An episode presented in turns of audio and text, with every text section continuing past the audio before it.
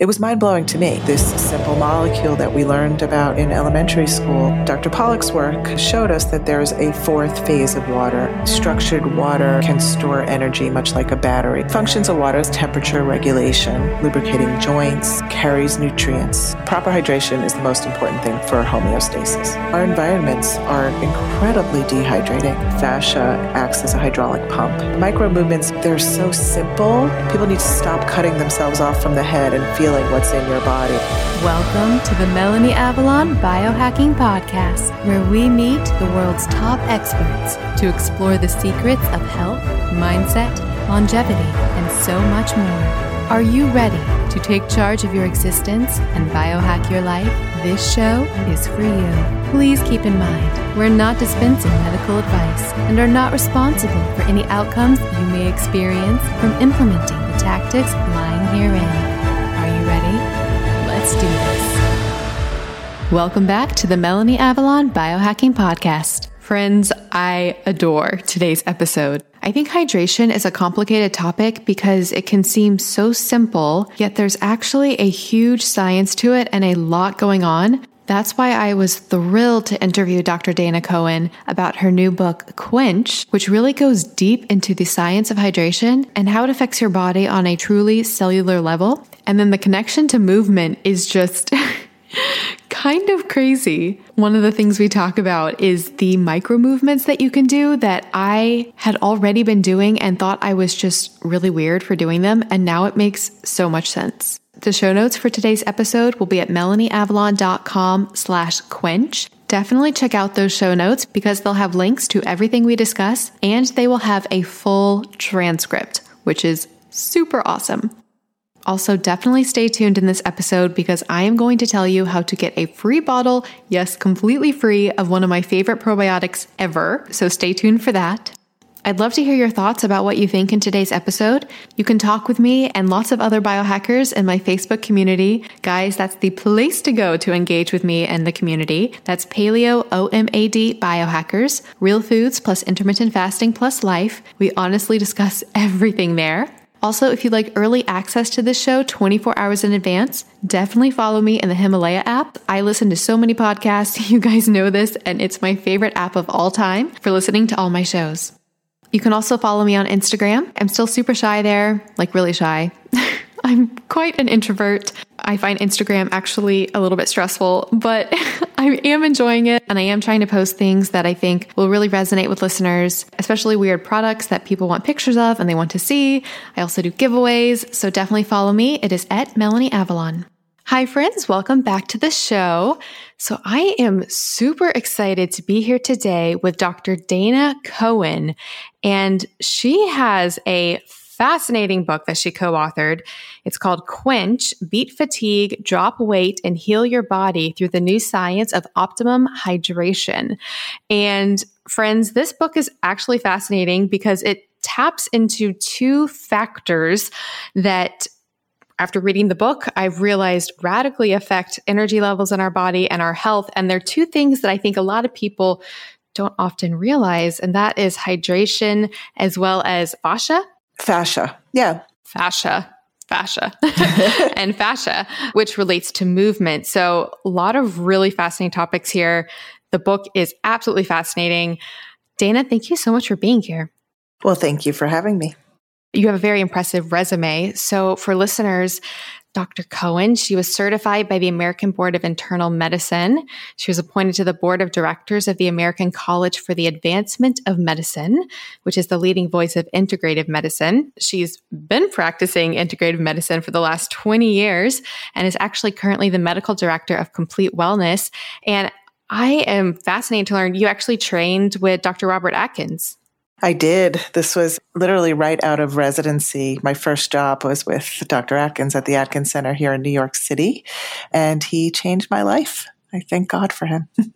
what was that like? Any any quick stories or anything? Sure. Yeah. So, you know, it was funny because when about six months, but when you're finishing up residency, about six months before is when you start to think about jobs and what are you going to do. And truth be told, I was kind of miserable. Here I am, probably $200,000 in debt, can't change what I've just spent, you know, three years of my internal medicine residency primary care because I had to work at this point. And and just not loving it. And so I'm looking for jobs and I found an ad in the New York Times that said world renowned wellness center looking for a doctor and it's in New York City. And I was like, oh, that sounds really cool. I'm thinking it's going to be some kind of spa or something. and I called and it was a headhunter and she's like, well, it's for Dr. Atkins. And the crazy thing was I was doing the Atkins diet at the time and me and a couple of my, my girlfriends, other, other residents were doing it. I remember us carrying like pepperoni and cheese in our pockets and I never felt better. Like I, I felt incredible. My energy was amazing. I could go, you know, 24, 36 hours in the ICU and, and be fine, feel, feeling, you know, great. So I went for the interview and I knew nothing about integrative medicine. And I met with him and he was incredibly charming and funny and brilliant. And I got the job. I took the job the first six months that I was there, I fought him on everything. I, I fought him. I was like, what is this? What are you talking about? This vitamin C? You know, he'd be, he'd have an IV room that was bigger than my apartment in New York City. And I was like, what are you doing with this vitamin C? And he, I remember he sent me downstairs and he's like, go talk to those people. Spend the afternoon. I want you to, I want you to interview every single one of those patients sitting in the chairs.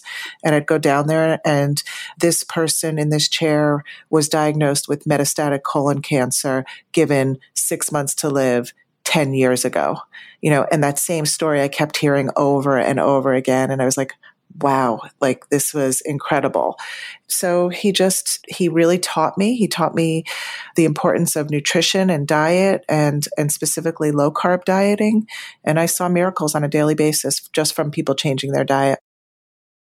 That is absolutely incredible. And actually, it's, I mean, it's super appropriate because Atkins is what, you know, integrated me into the whole holistic health world. And I think so many people do find their way into that world because they initially go, you know, super low carb and see such radical changes.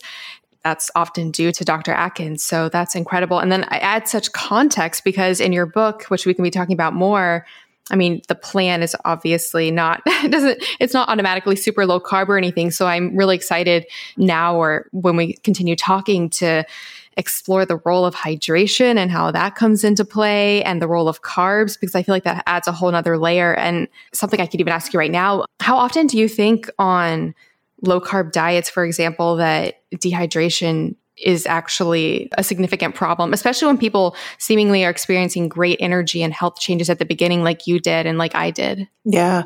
Yeah. So it's a great question because it's a known thing that when you go on a low carb diet, it's actually a diuretic. So people notice in the, especially in the first couple days, you're peeing all the time. So it is a powerful diuretic and you have to make up for that loss.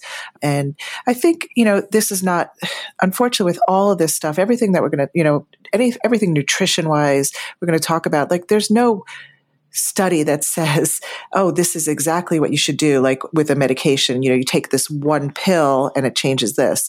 This is nutrition and there's so many factors and everything that goes on. But going back to what I was going to say is that with hydration, the thought is that you're supposed to drink half your weight in ounces. If I had to give you a number of, you know, which I don't like to do because we're all different sizes, we're all different shapes, we all do diff- we all sweat differently. So, but if I had to give you a number, the best thing to follow is drink half your weight in ounces, right? A lot of people have heard that now.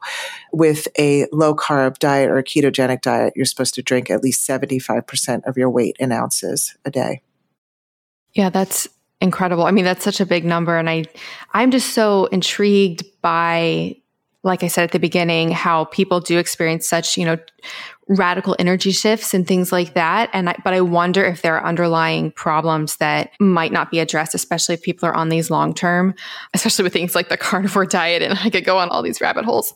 I think it's important because I do think you talk about fiber in in these carnivore diets like there's no fiber. And I do I was on another person's podcast who you know we agreed to disagree who is a proponent of the carnivore diet and says that there's really no studies that says that we need fiber. I just think from a physiological standpoint and even for our gut health, like to give our microbiome, we're feeding our microbiome with fiber, we do need some fiber. I do want to say about the Atkins diet and having now spent actually 22 years, as I've been in practicing for over 22 years now, it's very difficult to be on either a ketogenic diet or an Atkins diet long term. And I do think that there's something about cycling in and out. I've also changed my, my whole practice. I mean, there is, there is no such thing as one diet fits all and everybody's individualized. So I hope, you know, p- that people are listening that you do have to sort of find what fits for you, what works for you, what you know to be healthy.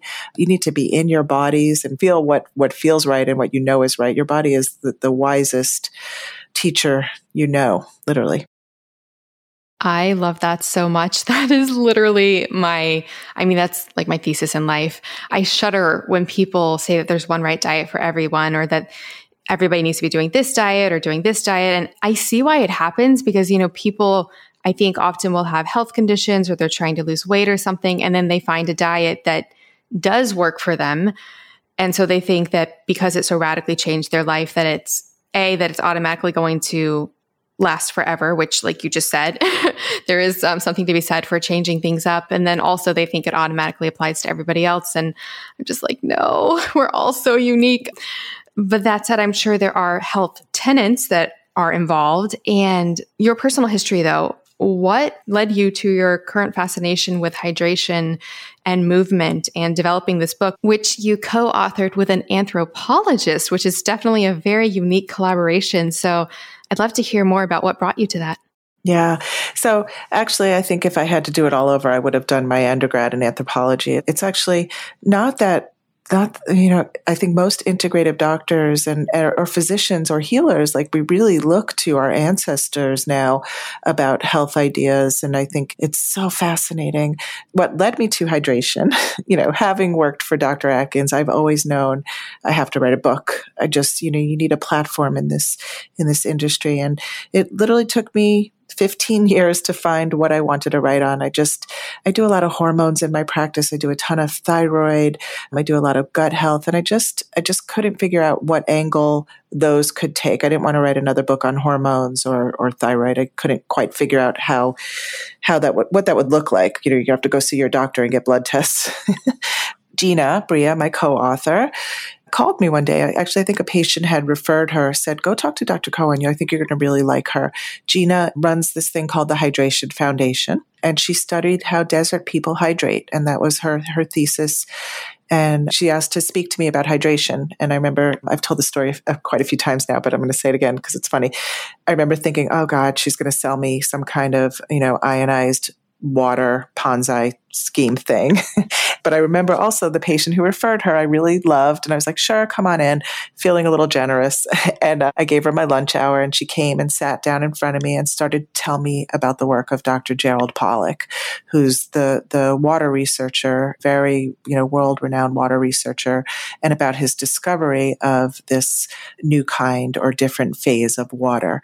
And, and she sat there and she blew my mind. I, I had not heard of him before and then we started talking and she was telling me about stories about her mother was in a nursing home and who had to be rushed to the hospital on many occasions for dehydration and then she finally asked the nurses to put a little chia seeds in her morning orange juice and never again did she have to be rushed to the hospital because she was no longer dehydrated and my mother also died in a nursing home from alzheimer's so we had a lot in common and i just i looked at her and i said gina i said this is going to affect so many people do you want to write the book and she she looked at me. She, she didn't even think that's where we were going with this. She just wanted to you know talk and and she said, "Oh my God, yes!" and and so that was how it started.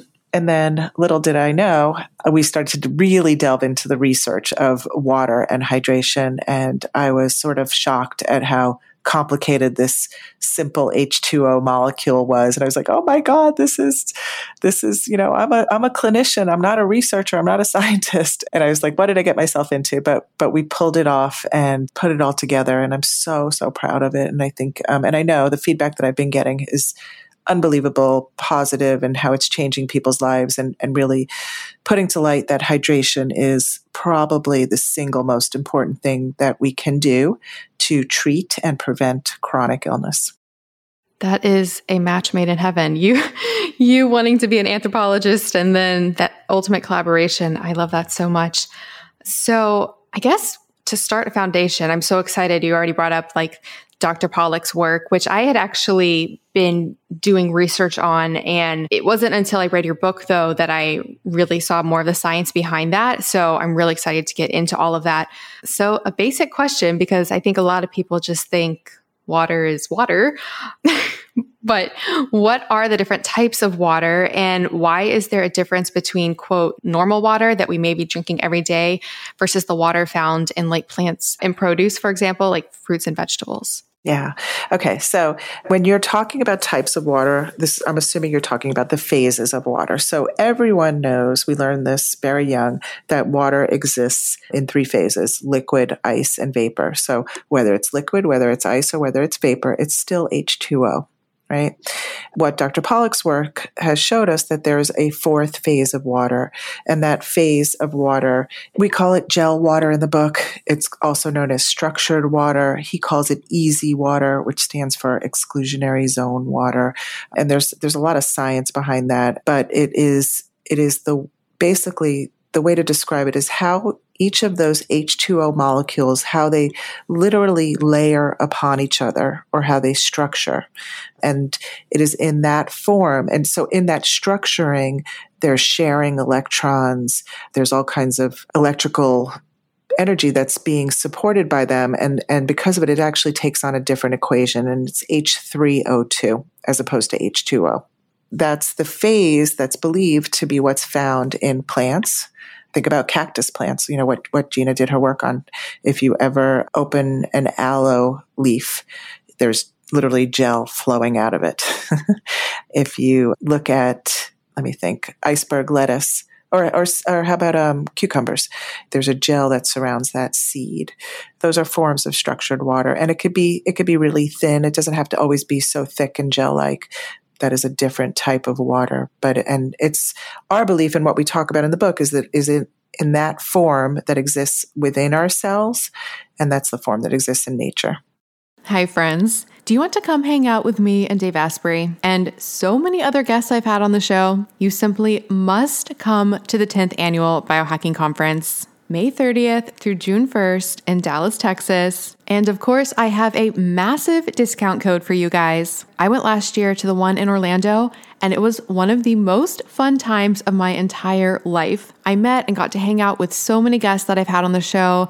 I met so many of you guys. And of course, there's lots of Danger Coffee and Dave Asprey approved meals and dry farm wines. And that's just the social aspect. The conference itself is mind blowing. They have this incredible expo where they have all the biohacking supplements, all the biohacking things. You can learn about them, try samples, meet the creators and founders. If you haven't tried a lot of biohacking things, it's a great chance to actually try them out in person. Things like BrainTap, infrared sauna, hyperbaric oxygen chambers, and so much more. There are so many incredible speakers as well. You can hear talks from people I've had on the show, like Paul Saladino, Dr. Daniel Amen, Dr. Sara Gottfried, Dr. Mercola, Dr. Anna Cabeca, and that is just a few of them. I seriously had the time of my life last year, and I would love to hang out with you guys. And you can get 35% off tickets. Just go to melanieavalon.com slash biohacking conference and use the coupon code BCMelanie to get 35% off your tickets. That's melanieavalon.com slash biohacking conference with the code BCMelanie to get 35% off your tickets. This code can be used for general admission or for VIP access. Seating is limited. They do sell out. They sold out last year. So get your ticket now. And if you come, definitely let me know because I want to meet you. So hopefully see you guys in Dallas. MelanieAvalon.com slash biohacking conference with coupon code BCMelanie. Get your tickets now. I'll see you guys there. Hi, friends. An incredible fasting aid is coffee. Yes, I am all about the coffee. I am a huge fan of its health benefits as well as how it can support your fast and really help with energy and fat burning. And I have a big announcement. The brand of coffee that I have been drinking for an entire decade now, I am no longer drinking. There's some drama, there's some science, and I'm about to tell you how to get a discount on my new favorite coffee. So, I've been drinking the coffee formerly known as Dave Asprey's Bulletproof Coffee for literally a decade. I do not drink it now, so this is not a Bulletproof Coffee commercial, but I started drinking it because I so trusted Dave and his obsession in creating mold free coffee. Because moldy coffee beans is a huge problem, and a lot of people can get health issues, brain fog, and crash after coffee because of the mold contamination. Dave has been talking about this for so long, so I really trusted him and I would drink bulletproof coffee, which I absolutely loved and loved that it was mold free. Then there was some drama. Dave sort of got kicked out of Bulletproof. He might be going back. There's a lot of stuff going on with that. Follow him on Instagram if you want to learn more about that. He even talked about it at the recent biohacking conference. But in any case, drama aside, he can no longer speak to Bulletproof Coffee as to whether or not it is mold free. And he ended up making a coffee even better than Bulletproof Coffee, and it is called Danger Coffee. And friends, I love it. It's the first coffee that is not only mold free, but actually can help you remineralize. Yep, that's right. Danger Coffee contains a patent pending formula that actually remineralizes your body with more than 50 trace minerals, nutrients, and electrolytes. On top of that, it is super clean. I know people like to see organic labels. Friends, I have learned so much about the certification industry. And honestly, the best of the best is finding people that you trust who do extensive testing and third party certification. That's what I do with my AvalonX supplements. And that's what Dave does with Danger Coffee. So, with Danger Coffee, they use a process that far exceeds government and industry standards, and it is third party lab tested. So, you can rest assured it is free of mold toxins. As the flavor, Dave selected these hand picked farm direct beans for their quality, their superb flavor, and their elevated performance. I love the taste of it. It's much richer and more nuanced than bulletproof coffee. It's honestly one of the best coffees I've ever tasted, and it's so exciting to know that when I'm drinking it, I'm actually helping to remineralize my body. So that's right, if you want your coffee to contain antioxidants, anti inflammatories, micronutrients, and help optimize your fasting, you want Danger Coffee. And of course, I have a discount for you guys. You can go to melanieavalon.com slash danger coffee and use the coupon code melanieavalon to get 10% off. Again, that is melanieavalon.com slash danger coffee with the coupon code melanieavalon for 10% off.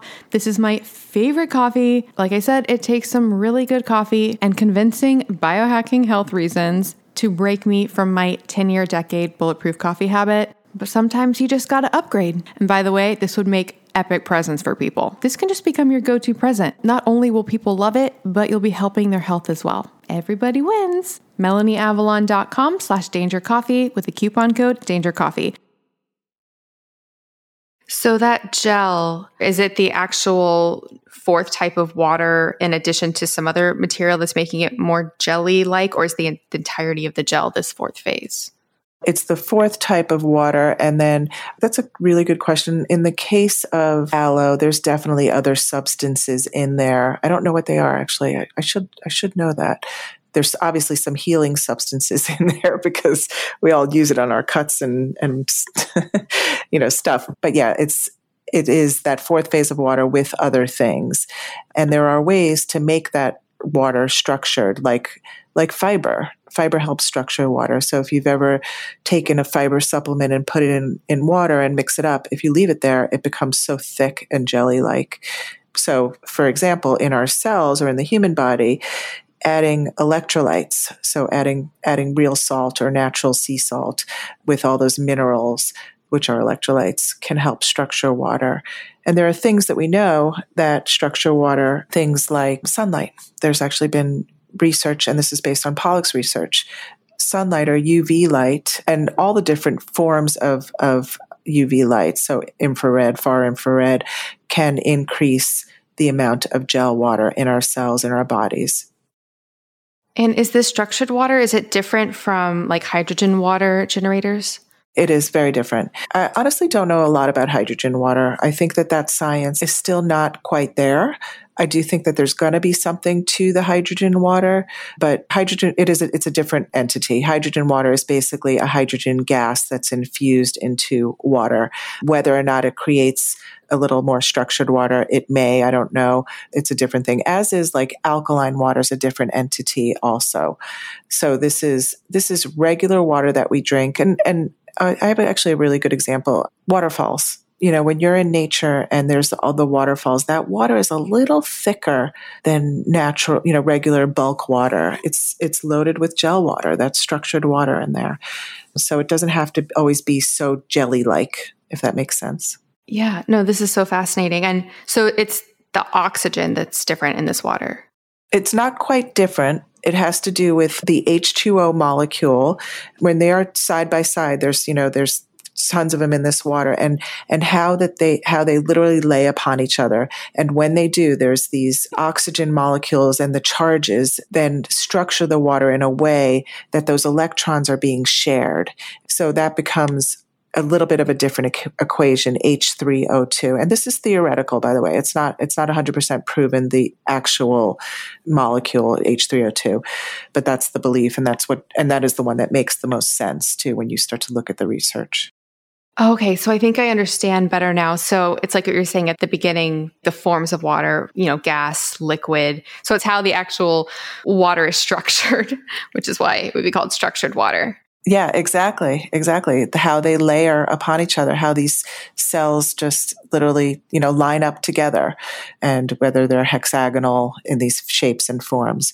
So with ice, and, and this, once again, I'm not a, a, scientist in water, but like with ice, it has to do with how, how fast those molecules are going, are connecting to each other, I believe, something like that but this is a whole new phase of water and it's mind blowing. It was mind blowing to me that, you know, this simple molecule that we learned about in elementary school that, you know, or, or just when you think we know so much about medicine, there's something new that comes along that blows your mind that was always there that we just didn't know.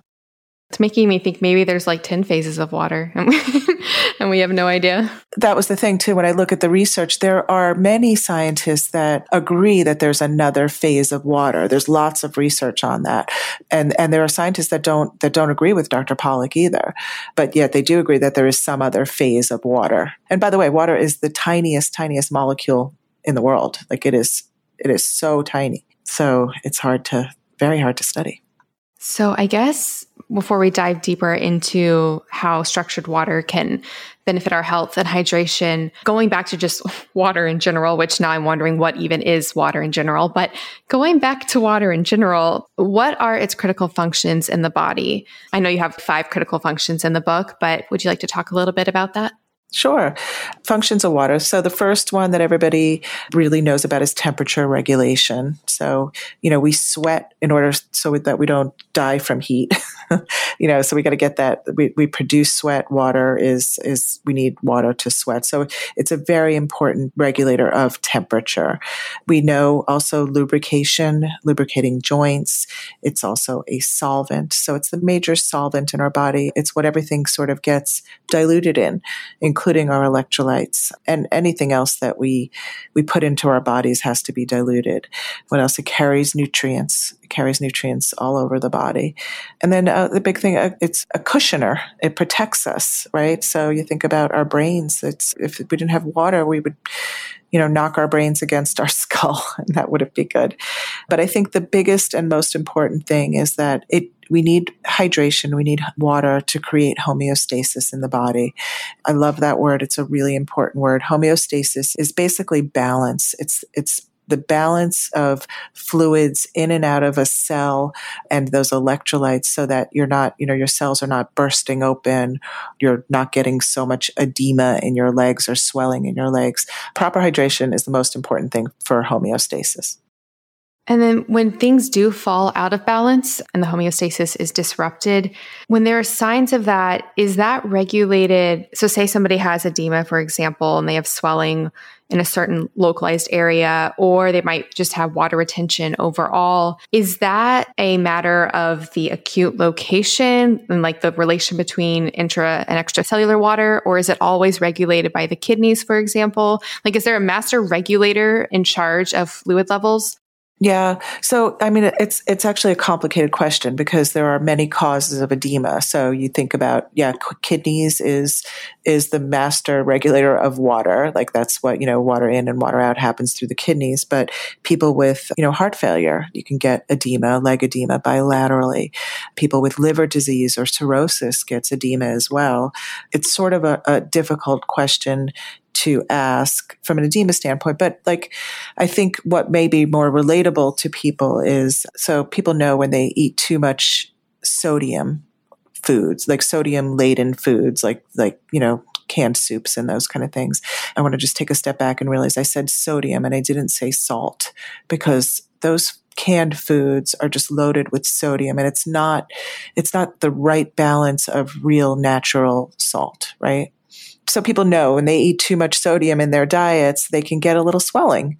I'm just trying to think what would be causes of mild edema. So sodium, sitting too long, sitting on a plane for too long. Often my toes look like little sausages at the end of a, a long plane flight.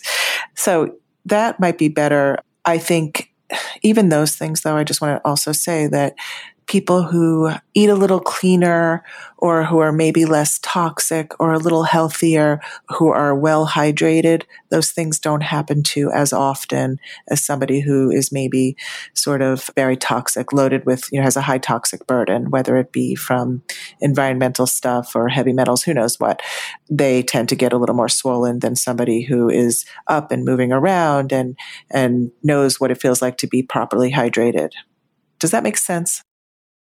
Yeah, no, it does. And I'm assuming so, like the swelling related to toxins, would that just be a coping mechanism of the body trying to flush out those toxins with excess water? That very well could be. Yeah, there's probably many, many reasons for it. Um, glyphosates and those kind of things. You actually get cellular you know your cells just don't function well at all but that's a that's a very good simple explanation and and true explanation yeah so if you're if you're working to flush out those toxins you're you're going to dehydrate yourself i mean our environments are incredibly dehydrating so that's one of the things. It's a big, a big concept we have in the book. Like our modern day envi- environments are are dehydrating us. So we live indoors all day long. You know, air conditioning and heat. I know I'm in New York, and only up until a few years ago did I not have those radiators in my apartment. And they are the most they suck every ounce of hydration out of the air.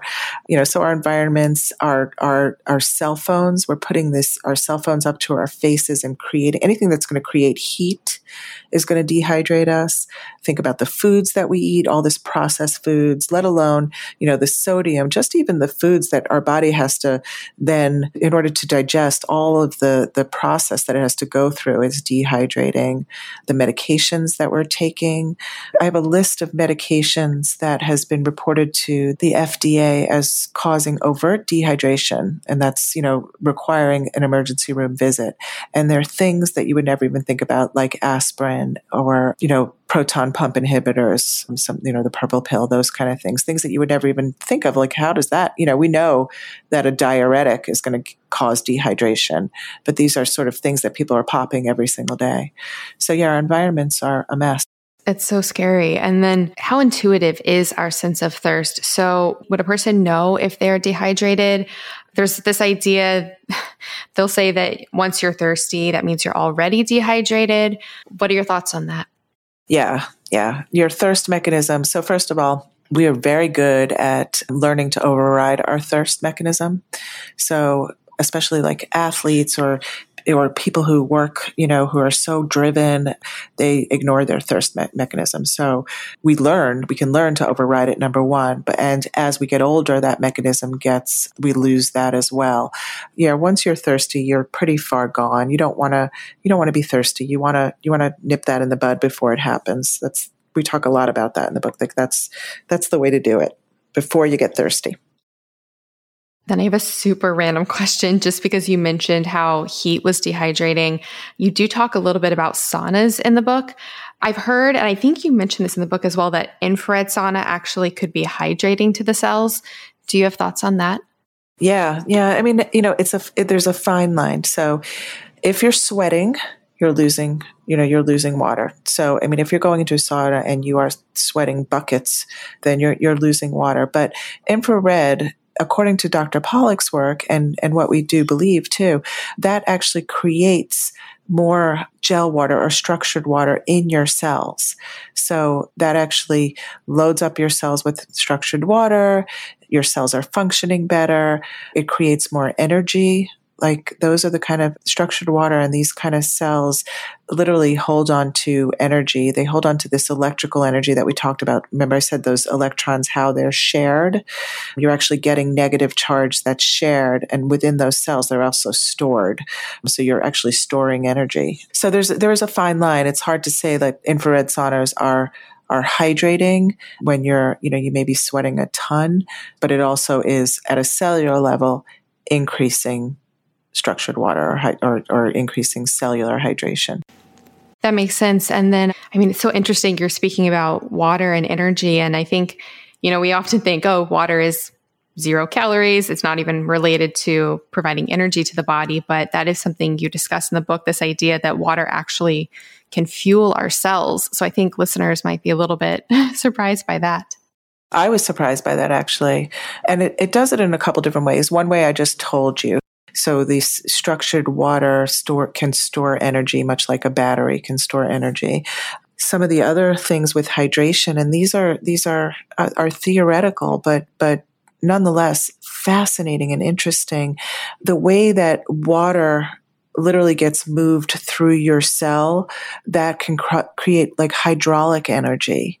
You, so you think about a waterfall. Waterfalls can can literally give out energy, hydraulic energy, and they, we can we can foster that energy. Same thing with water going in and out of cells, which I think is really fascinating.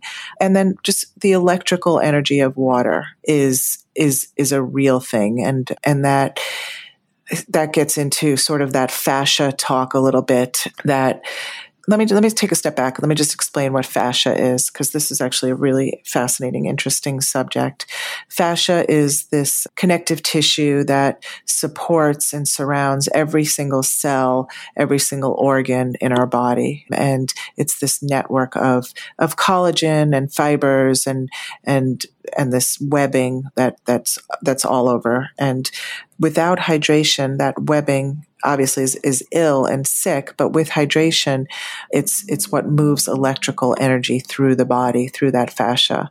And there that's that's really all this new research that's going on about the electrical energy of hydration and water, let alone physical, the hydraulic energy and, and true energy that we're talking about, including like ATP and how our cells need water to make ATP which is we always thought ATP is made just by glucose. Yeah, I loved in the book the fascia. It was like this whole because I think people are drawn to the book and they think it's all going to be about hydration, but then there's this you know whole section on fascia and movement, and I was surprised to learn that apparently, like when they would do autopsies and stuff, they didn't realize that it was an an active system in the body until really recently, right? Yeah, fairly. Yeah. So, I mean, when I was in 20, 25 years ago, when I was in, you know, anatomy class, you would cut through the the body and, and just get to the vessels or get to the organ and throw everything else aside. You never even looked at what this webbing was, what this, you know, it was never studied. And a couple years back, this very brilliant I think he's a plastic surgeon, Guimberteau actually people should if you're interested look up this youtube video and i think it's called living fascia i think is all it's called. He decided to put a camera under the under the skin a microscopic camera under the skin of a living person and and study fascia. And when you look at it so first of all it's beautiful but you see you literally see water moving along you know that it's that it requires hydration and that that water you know fascia moves water. So it's not only blood and lymph that move water fascia moves water. And I love to say this because it, it really puts a good visual. We've always been told that we know we have to move our joints to lubricate them, but now we really understand why because fascia acts as a hydraulic pump. So when you're when you're you're squeezing or you're um, you know making a muscle with your bicep and your arm, you're literally squeezing that fascia and, and water's getting getting moved all over. Like for the lymph system, they often say that there's no pump that's moving lymph fluid through the lymph system. That's why you need to like physically move. Is that the same case with fascia? That's a good question. I think so. You need to move to, otherwise it's just going to sit there. So sitting, you know, being sedentary dries out your, I don't know if, if that's necessarily true. It doesn't dry it out, but it, but that move, the fluid on your fascia is not moving anywhere. So yes, it does require movement in order for it to, I mean, that's, that it is a hydraulic pump. I think that's, which is exactly that. A hydraulic pump is literally the movement, the squeezing, that kind of thing. So, so yes, we have to move. I wish I had a way out of it, but I don't. it's so funny. So there's this whole section in the book talking about these different types of movements that you can use to support your fascia. You call them like micro movements. And what's so funny is in the book, there's very specific like instructions you can follow to do them. And it's like these twisting and like wringing a dishcloth and all these things. I started doing them like while reading the book. They are the exact weird random movements that I've been doing in life anyway. And I thought it was just me. Like I, like I was following the instructions. I was like, oh, this is what I do all the time. And I never knew why I was doing it, but now I do. Once again, our body is so wise. You know, your body is so wise. You know better. If you if you just people need to stop cutting themselves off from the head and feeling what's in your body and and and being a little more intuitive of what your body needs and wants.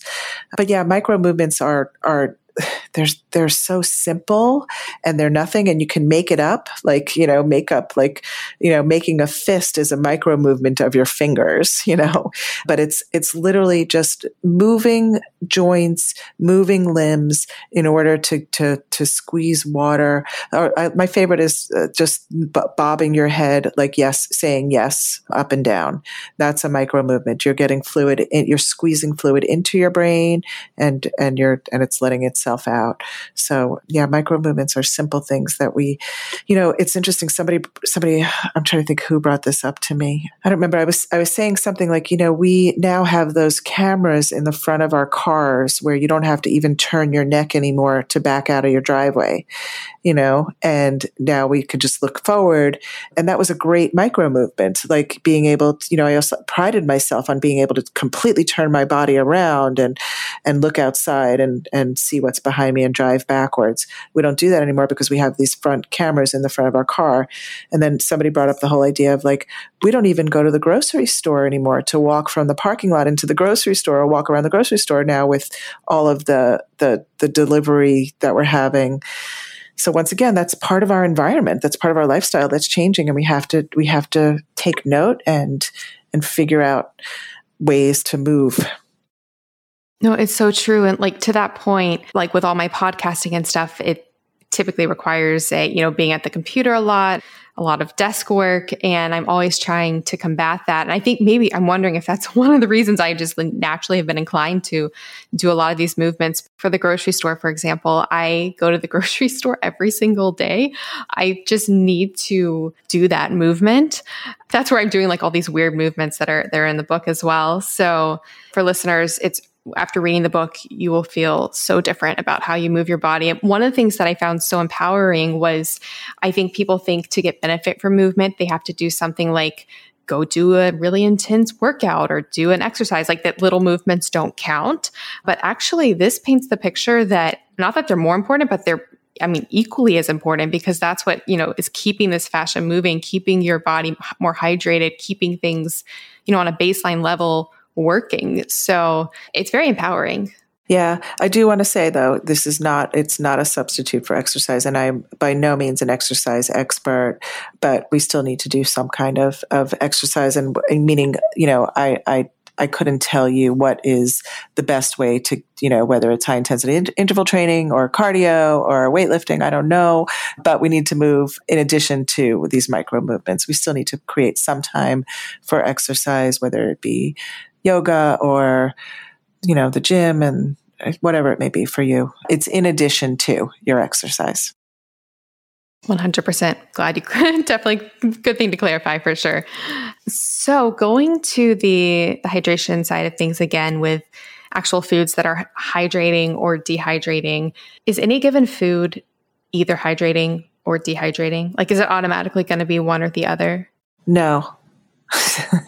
no, no. I can tell you the one thing. I mean, the only thing that sort of comes to mind, and there is no no way around it. That the only thing that's really like, and it's not a food that's dehydrating is is alcohol. Like alcohol is absolutely dehydrating, and it's you know there's there's there's a place for it in this world, but it is not something if you're looking to become optimally hydrated. Like I, I just can't, you know, that's the only thing that's it's physically dehydrating. And the reason I say that is because then people ask about coffee, and I and that's always like sort of typically the next question. Am I jumping the gun? I don't know. The research on coffee shows that anything under four cups a day is not a diuretic. So coffee, you know, we allow a, a few cups of coffee a day if you want it. Uh, and I just I'm trying to think. You know, me. I can't say a food you know, out of context is hydrating or dehydrating. So, like people say, well, what about steak? Is steak dehydrating? Not necessarily. It just depends on on what you're, you know, the the whole picture of what you're putting in your body. Yeah, like speaking to that, one of the things I've been really fascinated by is traditional Chinese medicine and how they consider certain foods, you know, drying or damp or moistening. And I've always wondered why, for example, they consider pork moistening, but all the other meats not? this has haunted me. Uh, you know, that's a, I, I'll, uh, that's a great question. I'm going to ask. Uh, we, I have an acupuncturist in my office. I'll ask him. You know, I, I always say about acupuncture too and Chinese medicine, it is a study in and of itself. Whatever they magic they do is incredible, incredibly, what's the word? Especially like for people with hormone problems, like it's such a great adjunct to what we do in Western medicine. I'm not a Chinese medicine, and it is a very different way of looking at at, at the body. So I couldn't I couldn't speak to it. Yeah, no, I'm a huge fan of acupuncture. And one of the things you talked about in the book actually was that fascia actually responds to acupuncture so that there might be some sort of connection just as far as the systems go in the body. So I found that really fascinating. So, fats, dietary fats, are specific dietary fats more or less hydrating than others? I feel like I hear different things. I hear that, you know, fats are key for lubrication and moisture. Then I hear no, they're, you know, because like fat and water don't mix. Yeah. fat and oil. What's going on there? My my favorite subject, good and bad fats. And I think if Dr. Atkins were still alive today, you know, he would have probably changed his what he wrote about with, you know, eat all the fat you want and don't worry about good and bad fats? He absolutely would because there's so much research out now about good, healthy fats. So once again, I can't tease out one single thing about fats to say oh it's hydrating or it's not hydrating but it's it's all about the big picture and the big and and what you're looking at in your diet so we talk a lot about healthy fats the only thing, you know, the, the biggest thing is you want to, if I had to give you one piece of advice, you want to stay away from trans fats. You want to get rid of those trans fats in your diet. And then you want to really, you know, look at, at good healthy fats. We didn't even talk about, by the way, with, with meats and stuff, grass fed and organic and huge there is so much research about those grass fed meats and the difference of what it does in your bodies and the omega 3 to omega 6 ratios. So it's hard to say. Just going back to the question about fat, let me just take a step back and explain the physiology of it. There are the cells in our body have these channels or pores that literally let water into your cells, and they're called aquaporins. And those pores and the cells are lined with fat right? That's what makes up our cell layer. And if your cell layer is not healthy, your cells are not healthy. So you have to eat the right fats. And it's such a bigger talk of why heart health and that kind of thing. But I say we are done with fearing fat, but we should fear bad fats, meaning trans fats, hydrogenated fats. You can look for those on the labels. You want to stay away from them. You want to look at what creates hydrogenated fat in your foods. And those are things like maybe heating up your oils to too high a temperature.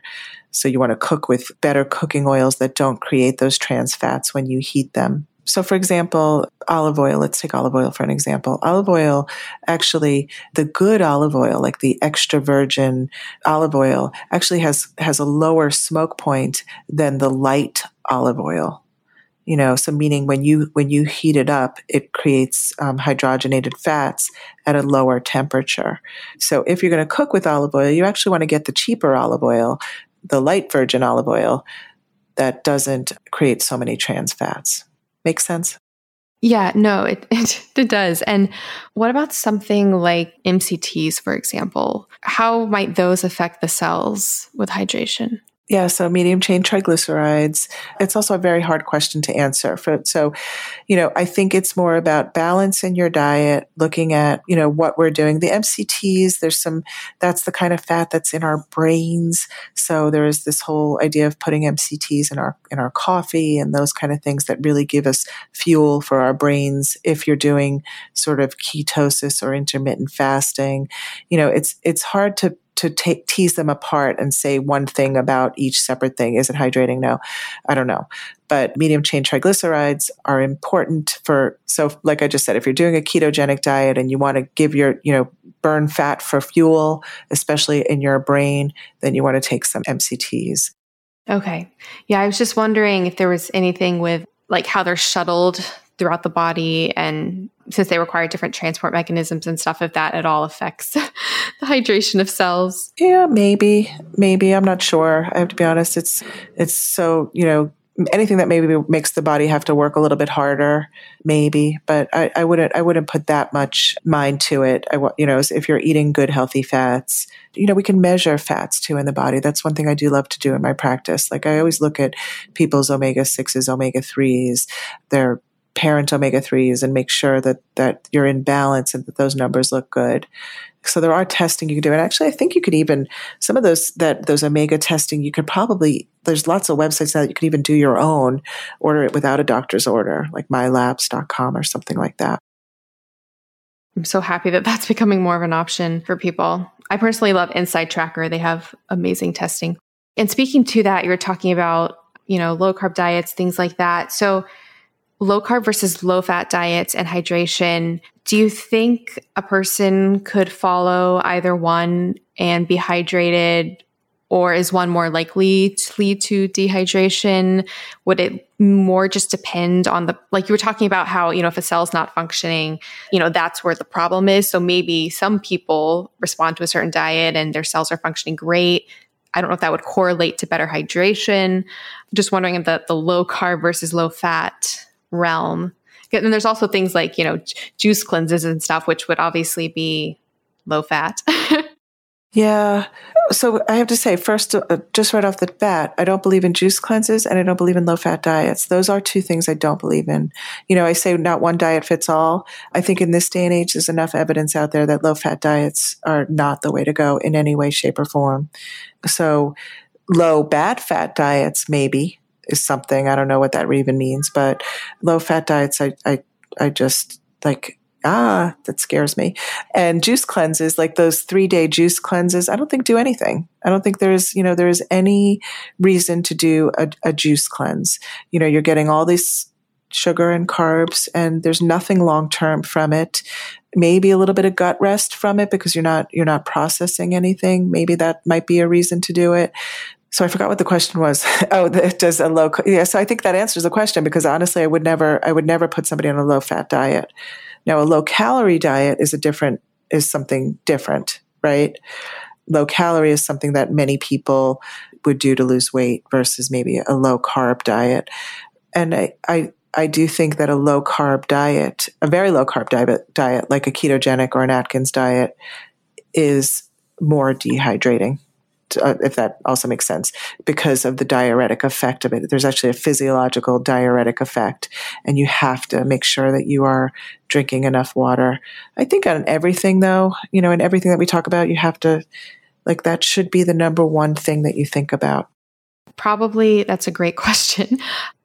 So, in a person's daily life, and they're looking to address this hydration question, how much water should they be drinking and would that also be affected by the actual type of types of food and the diet that they're following? Like might a person need to drink less water from the bottle if they're having more hydrating foods or they still need a certain amount of water you know from the bottle?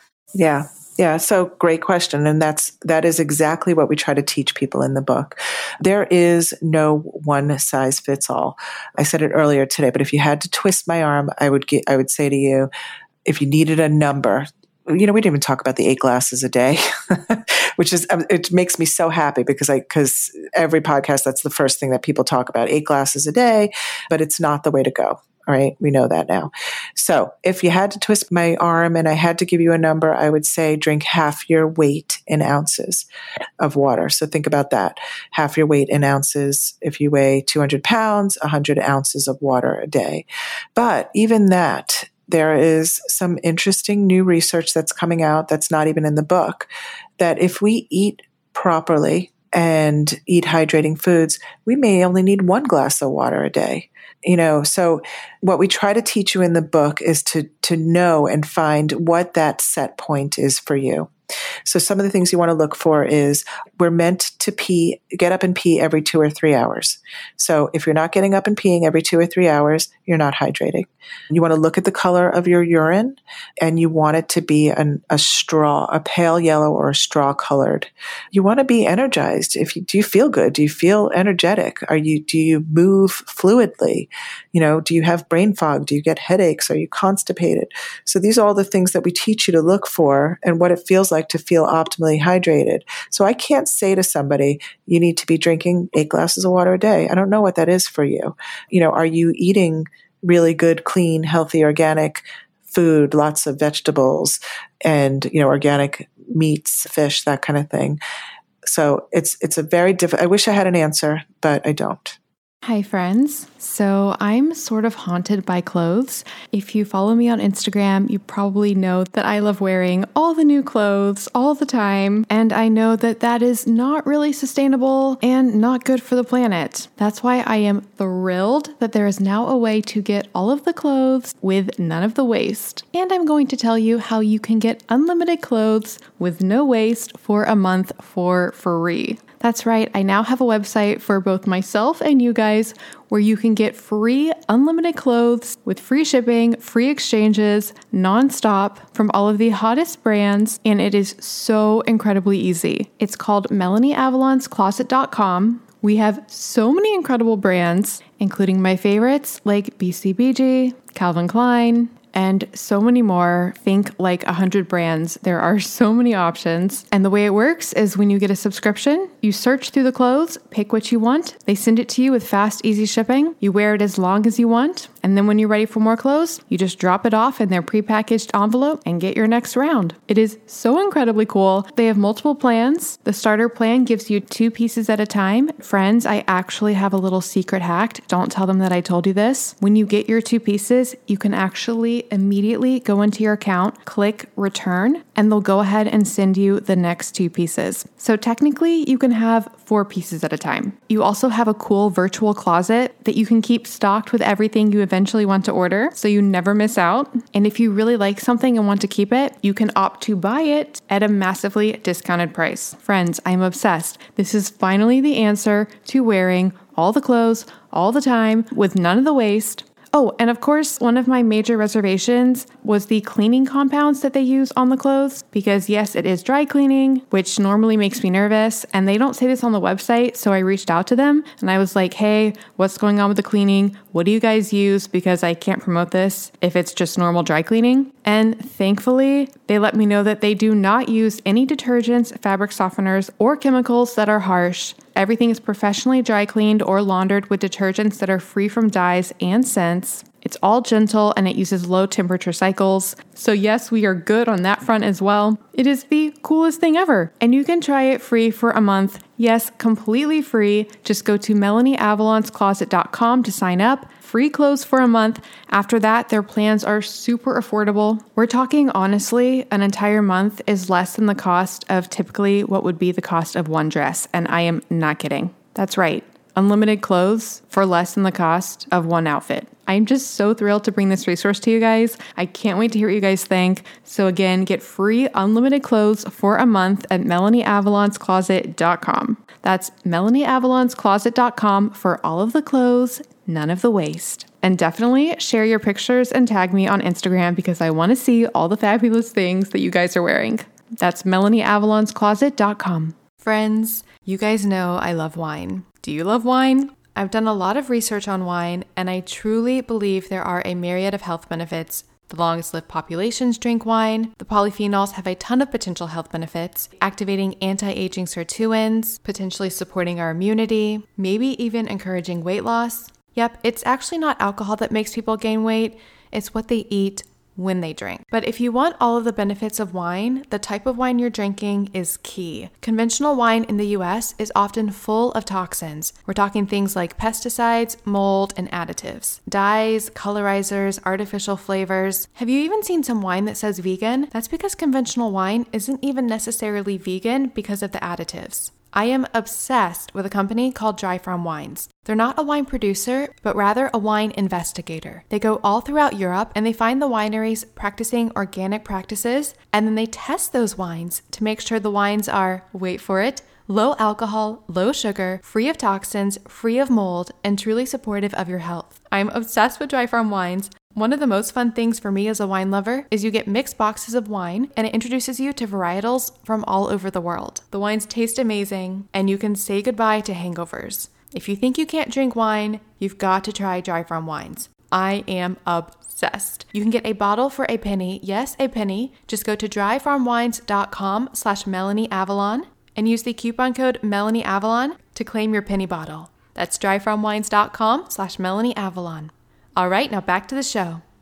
Hi, friends. I am so excited to tell you about something that I am obsessed with that can revolutionize your health, help with stress levels, support longevity, and really help you when you go out and are having a bit of wine or drinks or all the things. And I'm going to tell you how to get $100 off. So, I've been talking about the role of NAD in our health for so long. NAD stands for nicotinamide adenine dinucleotide. It is a coenzyme that is involved in so many processes in our body, including energy production and DNA repair. And it is depleted by things like stress, aging, lack of sleep, alcohol, and of course, too much partying. In fact, a lot of researchers believe that declining NAD levels is one of the key factors in aging. That's why I have been really interested in boosting and supporting NAD levels, and I have tried all the things. You can take precursors to NAD called NR and NMN. I still take NMN. However, I am much more alert by directly giving your body NAD. And historically, the most common way to do that that is accessible to people was through NAD IVs and NAD shots. I actually never did an NAD IV for a few reasons. One, they are extraordinarily expensive. Two, I've been doing the shots, which I liked because they were easy to do. That said, they always made me feel a little bit unwell right afterwards. And I've heard that the IV makes a lot of people feel unwell. So if the shots were making me feel unwell and that was going into the muscle first as like a barrier, I can't even imagine what putting it straight into my bloodstream would have done. Plus, with the IVs, you have to sit there for potentially hours. So basically, IVs were a no go for me. So, like I said, I was doing the shots, but I was like, I wish there was an easier way to do this. Then a company called Ion Layer reached out to me. Oh my goodness, friends, I am so obsessed. So they make transdermal NAD patches, and they have studies showing that these patches actually boost your NAD levels. And what's so amazing is you put on a patch, it's super easy to put on. I have a video on my Instagram about how you do it. You basically get this patch thing with like a negative side and a positive side. You put saline on one side, you mix up the NAD with some sterile water and the NAD that they give you on the other side. Then you stick it to your arm or wherever you want to put it. You put a super cool black patch over over it, kind of like how you put the patches over CGMs. And then what's amazing is there are no side effects, you don't feel unwell from it, and it lasts for 14 hours. And it's so easy. You can do it at home and then you can really decide when you want to do it. So with the shots, I was doing them once a week and I was trying to do them before going out. With this patch, now I put on the patch before going out and it makes me feel so good. It really helps the next day from any alcohol recovery that you may need. And they look pretty awesome with my outfits, not gonna lie. I am obsessed with these patches. I just want everybody to know about them and they are so much more affordable than the shots or the IVs. If you want to boost your NAD levels, support support anti-aging, help with your stress, help with lack of sleep, and or optimize your partying. You need these patches, friends. And I'm so excited because working with the company has been amazing and they are giving you guys $100 off, which is incredible. So to get that discount, just go to melanieavalon.com slash ion layer. That's I-O-N-L-A-Y-E-R and use the coupon code Melanie melanieavalon to get $100 off your first order. I cannot recommend these enough. I'm going to use them for the unforeseeable future, probably for the rest of my life. It's literally just become part of my arsenal now. Like when I'm getting ready to go out, usually once a week, put on my NAD patch. And even if I don't go out that week, I still like to do one once weekly. Oh, P.S. They're also amazing for traveling. You guys know I'm not a big traveler. I've been doing more traveling recently, and I wear these on the plane there and back. Game changer. Although it's really fun at TSA, especially because I already opt out and don't go through the scanner thing. So they already are suspicious. And then they're like, What's that on your arm? And I'm like, It's NAD. And then they're like, What's that? And then I'm like, It's a coenzyme in your body that's involved in a lot of metabolic processes and energy production and DNA repair. And then they just look at me really weird, but it's fine. It's totally fine. So again, that's melanieavalon.com slash ion layer to get $100 off your ion layer kit. It comes with six patches, totally the way to go for boosting NAD levels. And I cannot recommend it enough. melanieavalon.com slash ion layer with the coupon code Melanie Avalon for $100 off. We do have the book, so that's that's a that's a helpful resource. Another question, something you talk about are the benefits of grinding and blending foods and how that can actually make the nutrients more available and support hydration. So I have a very specific question about this. It is so random, but I am a huge fan of cucumbers and I eat a lot of cucumbers. So as far as the hydration goes, I used to eat them just like slices of cucumbers. But now I actually put them through a juicer and grind them in the juicer to make them to I mean it's what you're saying, it makes it more ground. But then I have this issue where I have the juice and the ground up pulp. And sorry, this is so random, but I'm actually really been wondering this question forever and there's nobody to ask and you're the you're the person to ask. So now I do that to make it more digestible because I tend to have IBS type issues. But now I'm in the situation where I have the pulp and the juice and I don't know if that's more or less hydrating to take it in in separate form. So now basically I drink the juice and then I and I have the pulp as a food compared to having the cucumber as one whole food. Do you think that would change how it's assimilated by the body? One of the things in the book that we should talk about is the fiber is important. So that pulp I think is important for fiber, but but but in your case, there are people that can't tolerate it you know, and it may be too much for you, for your digestive system, for whatever reason. I mean, I would want to look for a root cause of, you know, why can't you tolerate, uh, you know, and, and, and can you also not tolerate raw vegetables, you know, like just drinking, you know, so there may be something underlying there, maybe something in your microbiome, who knows. But I think, I do think that the, the pulp with the, the juice together is more hydrating than just the juice alone because it almost acts like a sponge. It holds onto that water, it sucks it in, and it, and and honestly, that is a clinical opinion. There is no, there has never been a research that will tell you anything like that. It just doesn't exist. But that's what I believe, and and I think that we talk about smoothies in the book. So blending your greens versus juicing your greens you know, so you're getting rid of the, the, the fiber and the pulp and just drinking the juice. I think the fiber and the pulp is more, is, is very important for, for feeding your microbiome also. Like we know that we need that, that prebiotic fiber to help feed the microbiome that, that then in turn gives us, you know, so many works on even our blood sugar systems. And so I, I think it's, it is important, but if it upsets your stomach, then maybe, maybe just a little bit of that pulp in there.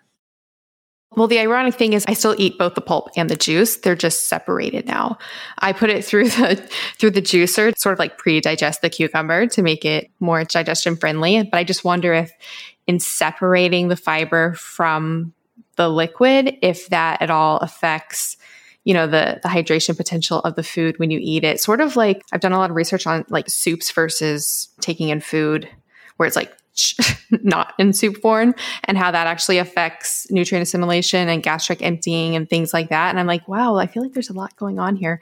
I mean, I guess it should be more intuitive. I should probably stop thinking about it so much. But um, no, it's interesting. I mean, I know a lot of people who do juice and then take that pulp and make like those, you know, like muffins and stuff out of it. You know, I don't know. I don't know the answer. I don't think anybody would uh, would have that that answer. Maybe if you find it, I, I would love to know. If any listeners know, please let me know. It's been haunting me. So, what are some of the foods that you find to be particularly hydrating? Something else I wonder like fruits for example there'll be fruits like like blueberries. I love blueberries. But then because they're high in like tannins and maybe more insoluble fiber would that make them potentially less hydrating than other types of fruits that might be without tannins and a different more soluble fiber? Does that matter as far as hydration potential I don't think so. I think, you know, we, we list out a list of fruits and vegetables and, and the, the amount of water content in them. But the truth is you want to, it's, it's once again, it's all about the overall big picture of things and, and how are you feeling? So, you know, if we're going to talk about fruits, we also need to worry about then, you know, some of the more sugary fruits and how much fruits in a day are you eating? There's lots of other, other reasons that maybe you shouldn't eat so much fruit. So the star though or the thing that we talk about in the in the book are more vegetables like and especially green leafy vegetables really getting you know getting those into our bodies. And you know i try to lay out a, a fairly lower glycemic plan where we're not eating so much sugar and so vegetables are incredibly hydrating and that's you have all the minerals in the vegetables that are that we need to to hydrate and we give the content the water content. But i don't think that you can say once again by eating you know broccoli versus blueberries one is more hydrating than the other in in a short term sort of thing. I don't think that's ever been looked at. Gotcha. I guess i'm being haunted too much by again, TCM, traditional Chinese medicine, where it's like every food is like this thing or that or that. Well, I think there's something to what they say in Chinese medicine, but but that's also not once again not one diet fits all. And that's more of a, a bigger picture of things you know? And so to put it on the food it depends on what what's going on with the body. And and you know also somebody like yourself who maybe who has who can't tolerate so much raw vegetables you know, for their gut can't tolerate it, then then there has to be something something else, you know, whether you cook your vegetables or and and does blending help them? It may. Exactly. And for listeners, I did have a really fascinating episode on traditional Chinese medicine. So I'll put a link to that in the show notes. And listeners, you really definitely get the book Quench. It is such a resource. It provides fantastic lists of foods to have for hydration, you know, a dietary protocol that you can follow, those micro movements that we talked about. It's really just an amazing wonderful resource. I cannot recommend it enough. It, it also has Dana. Did you develop the beauty water recipes? We both did. The beauty water recipe, I mean, that's a no brainer though, because they are just very simple, one one ingredient water, you know, so blueberries in water is a, is a beauty water. I love that idea of making life so that's and by the way I just want to explain like you know we've talked a lot of science like you you sort of got into it. The book is really easily read. It's not a lot it, you know there's there's the science which is very interesting but it we try to make it it's it's written for the masses. It's meant to help everybody. It's really readable and I think easily read. And that so the beauty waters are things that people can make up on their own too. It's it's a single ingredient even you know lemon in lemon slices in water could be a beauty water um, so very simple one ingredient things that people don't have time to do a, a, blended smoothie all right you know what grab some strawberries and throw them in some water easy you know for listeners, it's an extremely approachable book. I thought it was brilliantly constructed because it does have all the science, but it is, like you said, Dana, it's, it's an easy read. It's enjoyable. It's so easy to integrate into your life. So I think it's a wonderful, wonderful resource. I have two really quick last questions and then we can, I'll let you go. The first one, just I saw that you, one of your fortes is chelation therapy. I was wondering if your chelation therapy approach was completely dietary based or if it is supplemental as well. No. So chelation therapy in my office is based on it's uh, I'm certified by ACAM, which is once again you mentioned it earlier, the American College for the Advancement of Medicine. It's actually one of the longest uh, running integrative medical organizations meant to educate and other physicians and chiropractors and other other providers. And chelation therapy, it's based on removing heavy metals from the body, specifically things like lead and mercury.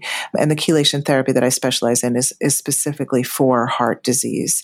It has to be monitored. It has to be given by a doctor. So it's not the same as, as taking like chlorophyll or some other kind of things that can help chelate heavy metals from your body, which is really good and really important. But this is, this is like a bigger thing. And this is what there's been recently some major studies done on chelation for heart disease or people who've had a heart attack and, and it helping to prevent a secondary event.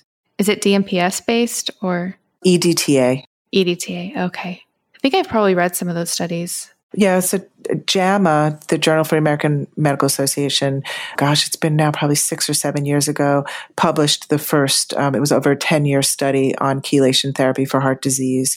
And it was uh, Dr. Lamas, Gervasio Lamas was the researcher, the, the, the main researcher who wrote the, uh, and it was very positive, incredible results that they got. And especially with people who had diabetes, who had a heart attack, you gave them chelation therapy and they had a huge reduction in their chances of getting a secondary heart attack or event.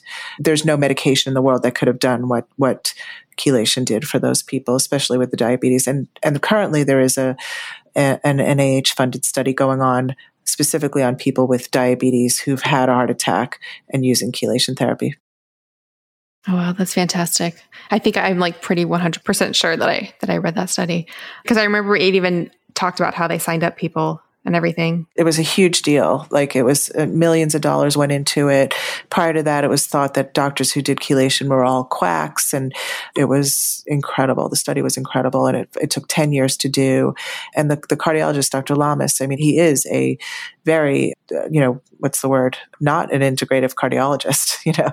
And he did the study, he took it on, and it was incredible very positive. Did they find any negative effects on the kidneys, do you know, from the chelation therapy? No, no negative. In fact, it improved kidney function. But somebody who has, you know, you have to be careful because somebody who's a diabetic may have kidney disease, problems with your kidneys. So, so you have to. I mean, there is. It's there's a whole procedure you have to go to to in order to dispense and, and give chelation therapy. So you do need to be careful in patients who have kidney disease with it. It, it actually improved kidney function if given correctly. Gotcha. I do remember reading reading that as well about the kidneys. I was wasn't sure if that was the same study or not.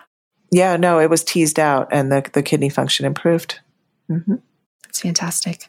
All right. Well, the last question that I ask every single guest on this podcast, it relates, it actually does relate to something you talked about in the book because you did talk about the power of meditation and how mindset actually affects hydration. But I have just been realizing more and more how important mindset is for our health and well being. So, what is something that you're grateful for? Oh, I love that. I'm just going to be honest. And the first thing that comes to my mind is something I say to myself all the time. I am grateful for my brain. I'm like, I'm grateful that, you know, I have, I have take, chosen this path. I was always a good student. Like it, things came very easily to me in undergrad and in high school. And I was a great student. And, and it was all because, like, I don't know, my brain, I'm grateful for my, for my, my intellect. How do I say that? in a nice way. Like not that I, I, I, I think I was, I was gifted. I was gifted this brain and the way it thinks, and I often say that to myself, and I'm very grateful for that. That is wonderful. And it really shows through because your work is brilliant. I learned so much in the book. I like I wish you could have seen me. I was on the treadmill reading it and I like I said I started doing the movements and I was like these are the movements I do anyway and it was just like the best moment. I really think you're onto something. I love it. Thank you. That made my day. That that always makes my day. I love it. I, I get incredible feedback, and and it just that's that's why I did it. I think that we need to step into our bodies. We need to take control, and this is your first step in doing before you embark on any kind of diet or whatever it may be, lifestyle change. You have to start here, and it's um, it's simple, and you will you'll notice a difference, and people are really noticing a difference. Yeah, no, exactly. Actually, that's one thing that you did mention that really stuck with me as well in the book was you were talking about the power of remembering a time and I'm paraphrasing, but it was basically like remembering a time that you felt really good moving your body and the power of attaching that memory to your movement. And I was like, that is so powerful. And I hadn't thought about that before. So I started integrating that. And now, even going forward, like I said, when I do these crazy, weird movements I was doing anyway, now I attach this greater mindset before I was just thinking I was like kind of weird and needed to move. But now it's like I it feels very empowering and I know the health benefits from it and I imagine that probably even extends the health benefits as well. So thank you so much. Thank you. Thank you so much as well. Well, enjoy the rest of your evening. All right, Melanie. Thank you. Bye. Bye. Thank you so much for listening to the Melanie Avalon Biohacking Podcast. For more information, you can check out my book, What When Wine Lose Weight and Feel Great with Paleo Style Meals, Intermittent Fasting, and Wine, as well as my blog, melanieavalon.com. Feel free to contact me at podcast at melanieavalon.com. And always remember, you got this.